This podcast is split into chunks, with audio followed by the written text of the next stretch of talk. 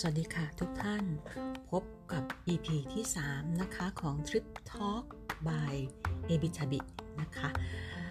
ครั้งนี้เราจะมาคุยกันเรื่องพักที่ไหนดีนะคะ ออกจะเป็นแนวที่เป็น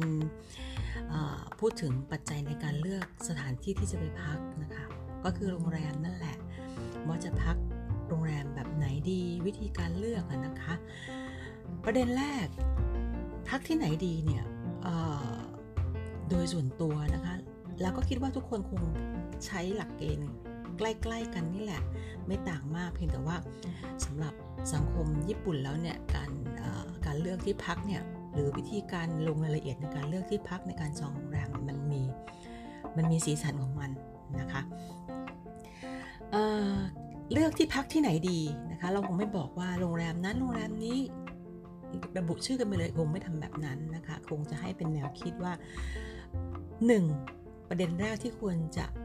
พิจารณานะคะก็คือว่า เราเราเดินทางจากสนามบินไปไปไปที่พักที่แรกที่เราไปถึงญี่ปุ่นเนี่ยเราจะเดินทางโดยวิธีอะไรนะคะสนามบินของญี่ปุ่นนะคะตามเมืองต่างๆเนี่ยเวลาจะเข้าเมืองมันก็มีวิธีการเข้าเมืองได้ หลักๆ คือ 2 วิธีนะคะ ตัดแท็กซี่ออกไปตัดรถเช่าออกไปนะคะ อันนั้นเป็นอีก choice หนึ่งซึ่งไม่ไม่ไม่ได้เหมาะกับทริปของเรา ก็จะเป็นโดยรถไฟกับโดยรถบัสลิมูซีนนะคะทีนี้รถจากสนามบินที่จะเข้าในตัวเมืองเนี่ยไม่ว่าจะเป็นสนามบินไหนจะคล้าย ๆ กันนะคะ โดยรถไฟกับโดยรถรถบัสลิมูซีนนะคะ เวลาที่เรามองว่าเราจะเลือกพักที่ไหนเนี่ยกระเป๋าเราใหญ่ถูกไหมคะถึงแม้ว่าจะไม่ใหญ่อะบางคนอาจกระเป๋าไม่ใหญ่มาก แต่ก็ยังไงก็ต้องมีสัมภาระแหละ ซึ่งก็หนักไม่ควรจะถือติดตามตัวไปเรื่อยๆนะคะก็เราจะใช้วิธีไหนในการเข้าถึงตัวเมืองแล้วถึงที่พักหรือเลือกที่พักนะคะก็เราก็เลือกที่พักที่ไปถึงโดย โดยโดยรถที่ว่านั่นแหละรถไฟหรือรถรถบัสสองอย่างนะคะแต่ส่วนใหญ่เนี่ยดูรถไฟเป็นหลักนะคะเพราะว่ายังไงก็ตามเนี่ยไอตัวรถบัสเนี่ยจุดจอดรถบัสจากสนามบินเนี่ยยังไงเนี่ยเขาก็ไปจอดใกล้ ๆ สถานีรถไฟอยู่ดีนะคะเพราะฉะนั้นมองที่รถสถานีรถไฟรถรถไฟนะคะสถานีรถไฟเป็นหลักนะคะว่าจะเป็นโซนไหนนะคะตัวเกียวมันจะมีอยู่ส่วนใหญ่ก็จะอยู่ที่ชินจูกุ หรือว่าโตเกียวสเตชันหรือว่าอุเอโนะสามที่เนี้ยนะถ้าเกิดเป็นจากนาริตะนะคะ แต่ถ้าเกิดว่ามาจากฮานิดะเนี่ยก็จะเพิ่มชินางาวะไปอีกหนึ่งสถานีนะคะเพราะฉะนั้นสสถานีเนี้ลองหาดูว่าโซนไหนจะเป็นโซนที่ชอบนะคะส่วนตัวก็จะจะจะชอบอยู่โซนเดิมๆไม่ค่อยเปลี่ยน เพราะว่าเราเราก็จะชินกับโซนนั้น คนที่ไปครั้งแรกแล้วอยู่โซนไหนโดยมากมักจะปักหลักอยู่โซนนั้นนะคะ เลือกเอานะคะโอเอโนะ ชินจูกุ โตเกียว ชินากาวะนะอันนี้เป็นเป็นพรายเป็นพรายแอเรียสำหรับการเดินทางของนักท่องเที่ยวที่จะมาต่อรถมามามาเลือกสถานที่ที่พักภายในเมืองนะครับนอกจากนี้อาจจะมีสถานีอื่นอีกที่ที่รองลงไปนะครับเช่นอิเคบุคุโรนิปโปริอย่างเงี้ยนะคะก็จะเป็นจะเป็นช้อยที่ลองลงมาเพราะฉะนั้นลองเลือกดูว่าจะจะเดินทางโดยวิธีอะไร แล้วก็สถานีที่ที่คิดว่าลองถูกจริตของเรานะคะ ว่าจะอยู่ในโซนไหน การท่องเที่ยวในเมือง นั้นๆจะอยู่ที่โซนไหนสำหรับเมืองอื่นอย่างเช่นฟุกุโอกะหรือไม่ก็โอซาก้าหรือฮอกไกโดเนี่ยมันก็มันต้องเข้าไปที่ตัวเมืองนะคะ เหมือนกันนะคะส่วนใหญ่ก็จะเป็นไม่ไม่ไม่ไม่ค่อยไม่ค่อยต่างเท่าไหร่นะคะทางถ้าเป็นโอซาก้าเนี่ยก็จะเป็นแถวแถวเทนโนจิแถวแถวอิมามิยะนะคะแล้วก็แถวแถวนัมบะนะคะโอซาก้าจะอยู่แบบประมาณแถบนั้นนะคะส่วนใหญ่ก็จะไม่ค่อยทะลุขึ้นไปถึงอุเมดะหรือสถานีโอซาก้า จะไม่ค่อยไปถึง หรือบางคนอาจจะคิดว่าอยากจะไปอยู่ใกล้ๆ สถานีชินโอซาก้าเพื่อจะขึ้นชินคันเซ็นไปที่อื่นก็ก็ก็ได้แต่ว่าก็เป็นชอยที่รองลงมานะคะฟุกุโอกะสนามบินใกล้ใกล้ตัวเมืองมากนะคะแป๊บเดียวก็ถึงนั่งรถเมล์แป๊บเดียวก็ถึงเพราะฉะนั้นไม่ค่อยเป็นประเด็นเท่าไหร่ส่วนใหญ่ก็จะพักอยู่ในฮากาตะนะคะแล้วก็ทางฮฮอกไกโดก็จะแน่นอนที่สุดก็จะเป็นสถานีซัปโปโรนะคะ ที่จะมาหาที่พักกัน เพียงแต่ว่าบางคนอาจจะชอบอยู่โซนสถานีซัปโปโรบางคนอาจจะชอบอยู่ทางโซนที่เป็นช้อปปิ้งลงมาทางแหล่งช้อปปิ้งนะคะทานุกิโคจิแถวนั้นก็ก็อาจจะเลือกอีกแถบหนึ่งนะคะ อันนั้นคือประเด็นแรกว่าเดินทางโดยอะไรโดยที่จะเข้ามาในเมืองนะคะโรงแรมญี่ปุ่นมีหลากหลายสไตล์ นะคะมีสไตล์เป็นโรงแรมที่โรงแรมไฮโซนะคะที่เป็นชื่อดังๆมิซุยการ์เด้นเฮยโรงแรมใหญ่ๆแถวสถานีโตเกียวนะคะเป็นโรงแรมหรู5ดาว แต่สำหรับทริปเราก็คงจะเป็นกลางลงมาหน่อยนะกลางค่อนข้างมาเป็นกลางค่อนข้างลงมา budget นะคะนั้นโรงแรมอย่างที่ว่าเนี่ย ญี่ปุ่นจะคิดราคาโรงแรมต่อหัว ส่วนใหญ่ราคา quote จะเป็นราคาต่อหัว ที่เห็นเวลาเรา search ในตัวการจองโรงแรมเนี่ย ราคาเห็นว่าราคา 4,230 เยน อันนั้นคือต่อหัวนะคะ แล้วก็เป็นราคาที่ยังไม่ได้บวก plus plus บวกบวกเป็นราคาราคาล้นๆราคา price เฉยๆนะคะมันจะมีบวกบวกอีกนะคะ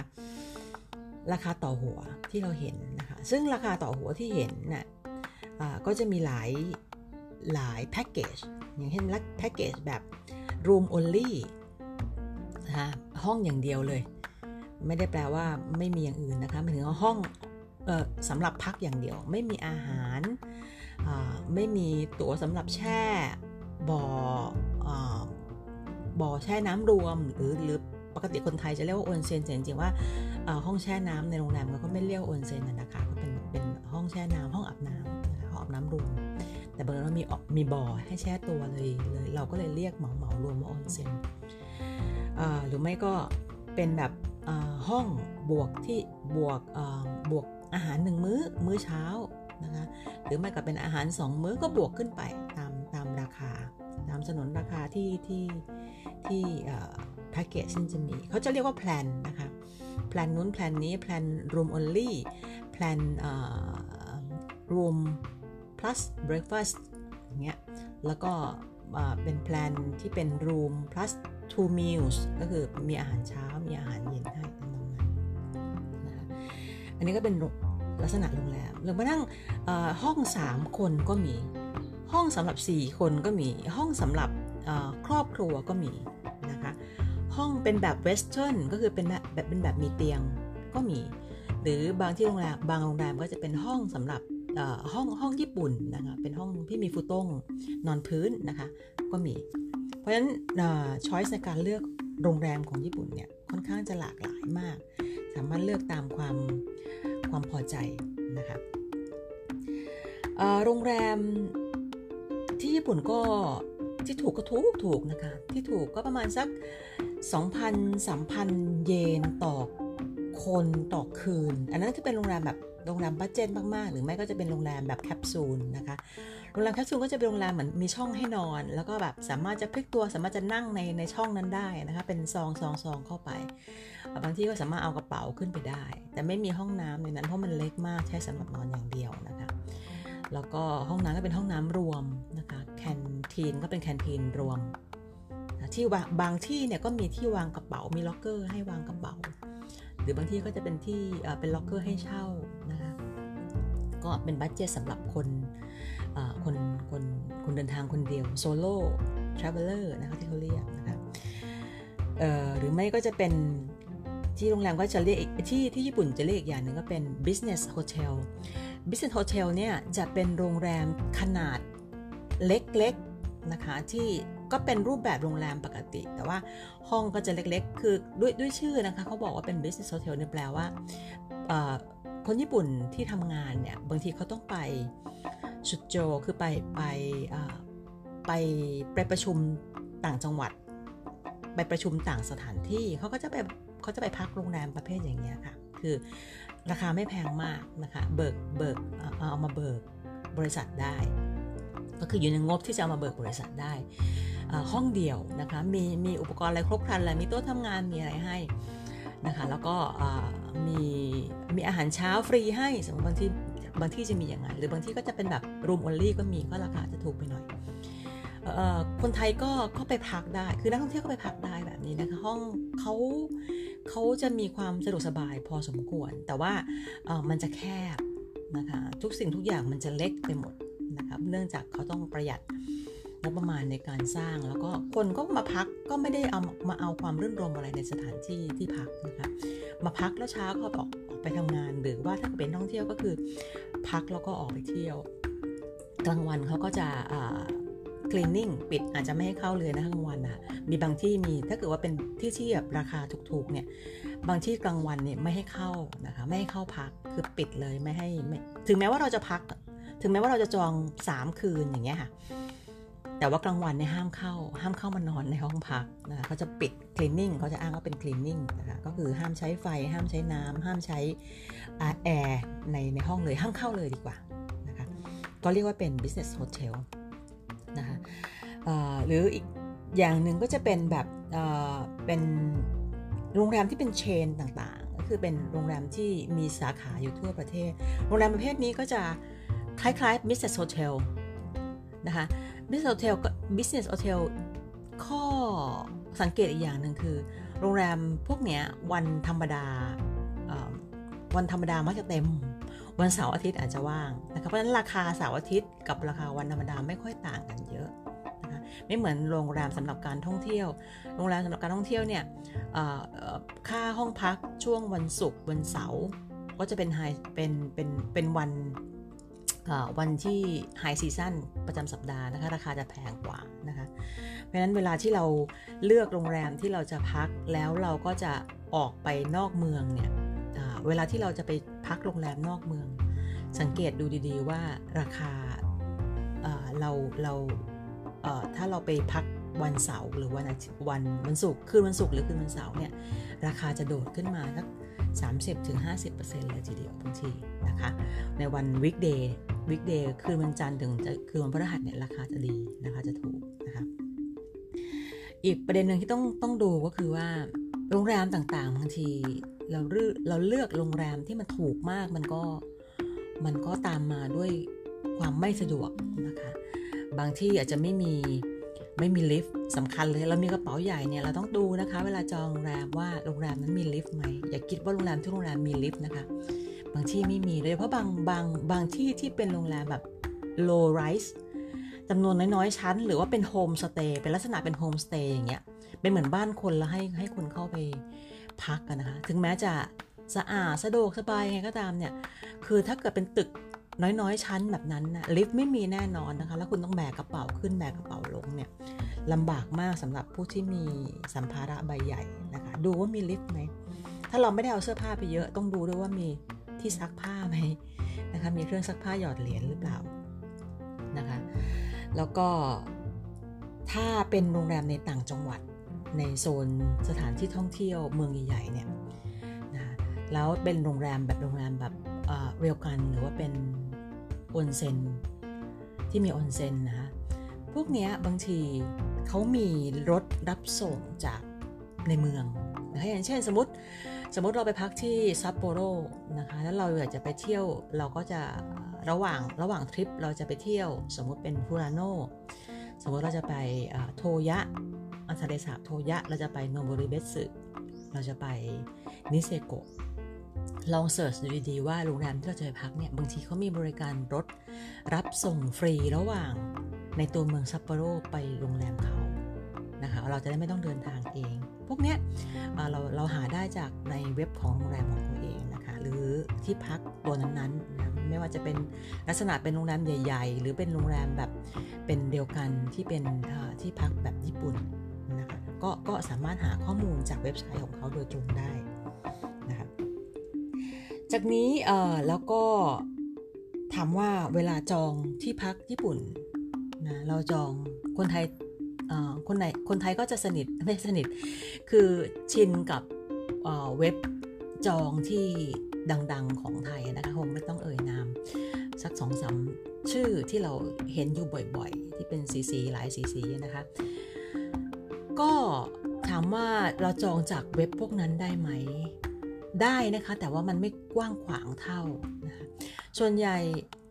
ไม่ใช่ส่วนใหญ่อะค่ะ คือถ้าเกิดว่าเป็นโรงแรมหรือเป็นที่พักที่เข้า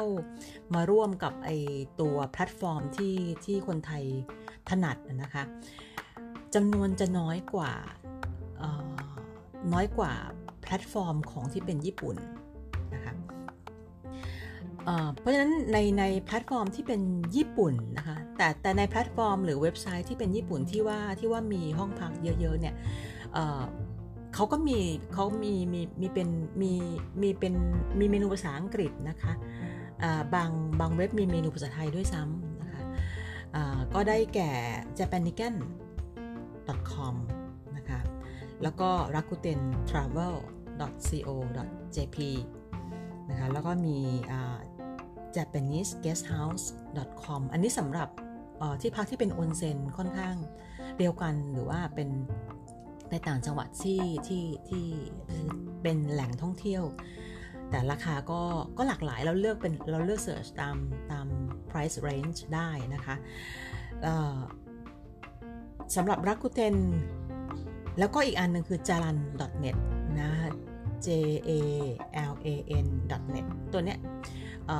จริงพวกนี้มีมีภาษาอังกฤษด้วยนะคะ แต่ว่าเวลาที่มัน search ขึ้นมาเนี่ยภาษาญี่ปุ่นจะดูแล้ว list ของโรงแรมจะขึ้นมาเยอะมากนะคะเป็นโรงแรมโรงแรมระดับเล็กไปถึงระดับ high เลยก็มีนะคะเพราะฉะนั้น range ของโรงแรมค่อนข้างจะเยอะ เลือกได้ตามความนิยม เลือกได้ตามbudget เรา เลือกได้ตาม plan plan อย่างที่ว่าที่เมื่อกี้ได้ได้เรียนแล้วก็คือว่าคำว่า plan ของในการจองโรงแรมญี่ปุ่นคือเป็นแพ็กเกจ ถ้าเปรียบเทียบง่าย ๆ คือการเป็นแพ็กเกจในการจองนั้นๆนะคะบางที่อย่างแพ็กเกจบางแพ็กเกจเนี่ยมันจะขึ้นมาว่าเป็น room plus two meals plus bus ticket อะไรอย่างเงี้ยมันจะมีแบบจัดแพ็คมาให้เราแบบเเพื่ออำนวยความสะดวกในการท่องเที่ยว แต่นี่หมายถึงว่าลักษณะแพ็กเกจแบบนี้จะจะเป็นโรงแรมในต่างจังหวัดซะมากกว่านะคะโรงแรมในในเมืองไม่ค่อยมี โรงแรมในเมืองเขาจะเป็นแบบส่วนใหญ่จะเป็น room only หรือ room plus IBF อะไรอย่างเงี้ยนะคะตัวเนี้ยเพราะฉะนั้นในตัวเว็บที่ที่ที่มีมีสารพัด ประเภทโรงแรมให้เลือกอะอย่างที่ที่ที่เรียนไปแล้วนะคะ ก็คือ japanican.com rakuten travel co jp japaneseguesthouse.com แล้วก็ jalan net สี่ตัวเนี้ยค่ะเป็นเป็นเป็นเป็นช้อยส์ในการเลือกโรงแรมที่ที่หลากหลายแล้วก็จะเอาหรูก็มีจะเอาแบบบัตเจ็ตก็มีนะหรือแม้กระทั่งการเป็นแคปซูลก็มีเขาจะมีให้เลือกนะคะก็เป็นเป็นเป็นอันที่ ส่วนตัวแล้วใช้ใช้เว็บนี้ในการจองนะคะทำอย่างที่บอกไว้คือใช้ใช้เว็บหรือใช้แอปของที่คนไทยมักนิยมจองได้ไหมเห็นว่าชื่อมันก็ขึ้นมา แต่ว่าสังเกตดูว่าบางครั้งที่เราจองใน 2 เว็บ หรือ 2 แอปนั้นไม่ได้เนี่ยแล้วเราลองมาหาใน 4 เว็บนี้นี่หรือ 4 แอปเนี้ยที่ที่ที่ที่ได้แจ้งไปนะคะมันมัน มันสามารถจะจองได้ เพราะนั้นก็ไม่ทราบว่าทางโรงแรมเขา allocate ห้องยังไงนะคะเขาถึงได้ได้มาอยู่ใน 4 เว็บนี้ค่อนข้างจะหลากหลาย แล้วก็จำนวนห้องเนี่ยก็ค่อนข้างจะเยอะ แถมยังมีแพลนหรือแพ็กเกจให้เลือกเยอะด้วยนะคะ แล้วแต่เลยว่าเราจะชอบแบบไหนนะคะ ทีนี้อันนี้ก็คือเป็นหลักเกณฑ์ในการในการ ในการดูในการเลือกว่าจะพักที่ไหนนะคะทบทวนนิดนึงก็คืออย่างแรกคือเราดูว่าโซนที่เราจะพักนะคะตรงนั้นเนี่ยมีไปกลับสนามบินยังไงนะคะถ้าส่วนใหญ่ก็อยากต้องอยากจะให้การไปกลับสนามบินมันสะดวก เราก็เลือกที่ที่เราคิดว่าเราเราเราตัดสินใจแล้วว่าเราสมมติเราจะนั่งรถลิมูซีน จากนาริตะ เข้ามาที่ชินจูกุเราก็หาที่พักแถวชินจูกุนะคะเพราะว่าชินจูกุเองก็จะเป็นสถานีใหญ่มากที่ต่อรถอย่างอื่นๆ ไปเที่ยวนอกเมืองได้ด้วยนะคะอันนั้นคืออย่างแรก หรือว่าถ้าเกิดว่าเราหาไม่ได้จริงๆนะคะแล้วเราก็นั่งรถบัสมาที่นั่งรถบัสจากสนามบินมาชินจูกุนะคะแต่เราเราหาที่พักในชินจูกุไม่ได้เพราะว่า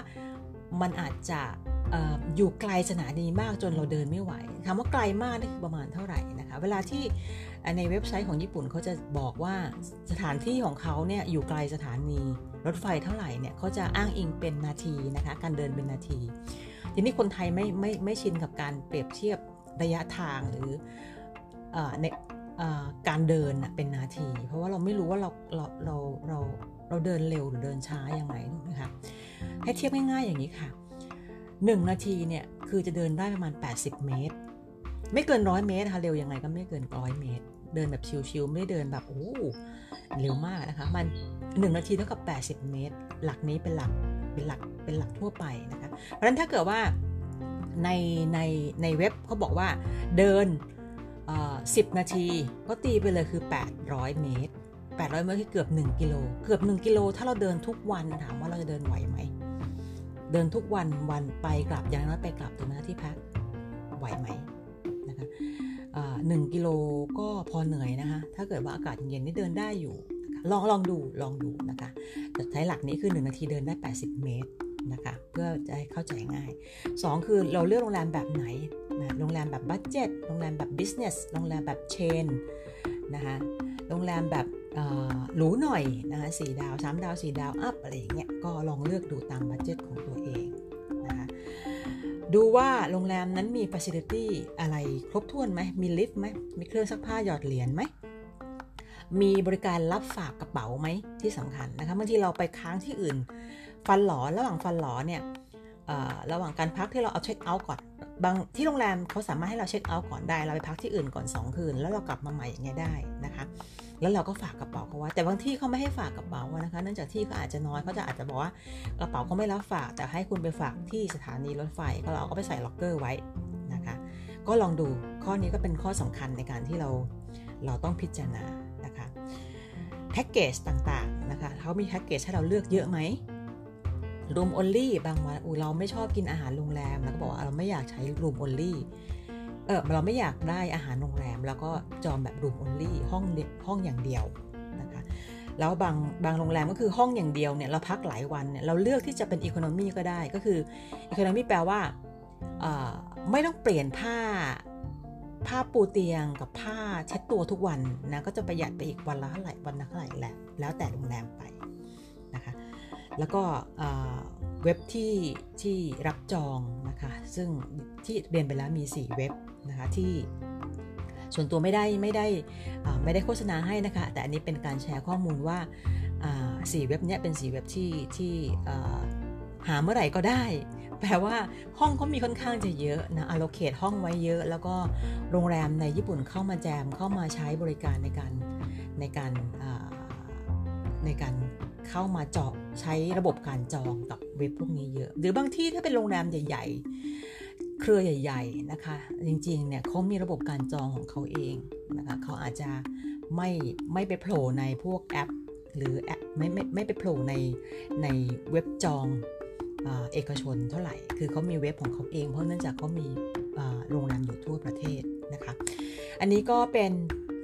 หลักเกณฑ์ หรือว่าปัจจัยคร่าวๆ เวลาที่เราจะดูว่าเราจะพักที่ไหนในญี่ปุ่นนะคะ การเจาะลงไปคงอย่างที่เรียนนะคะเเรามาบอกแนวทางในการในการแพนทริปเนาะเราไม่ได้มาแนะนำทริปเนาะเราก็เราไม่มีไม่ได้บอกว่าเออโรงแรมนั้นสิดี เราไม่ได้รีวิวโรงแรมประมาณนั้นแต่ถ้าถ้าถ้าต้องการข้อมูลเพิ่มเติมอะไรก็สามารถอาจจะทิ้งคำถามหรือว่าอาจจะ DM มาได้นะคะยินดีตอบค่ะนะคะอันนี้สำหรับเป็น EP ที่ 3 ในหัวข้อพักที่ไหนดีนะคะพักที่ไหนดี หลังจากนี้อะก็จะเป็นเรื่องการเดินทางและนะคะพอเรารู้ว่าพักที่ไหนดีปุ๊บเราก็จะแผนแล้วว่าเราจะเดินทางไปเที่ยวกันยังไงเราก็จะมาดูว่าสารพัดตั๋วเหมานะคะที่ญี่ปุ่นมีอะไรบ้างนะคะแต่ถ้าเกิด สำหรับ JR Pass เนี่ยอาจจะแยกเป็นต่างหากนะคะ เดี๋ยวเราจะมองพูดเรื่องตัวเหมาที่เป็นตั๋วรถรถบัส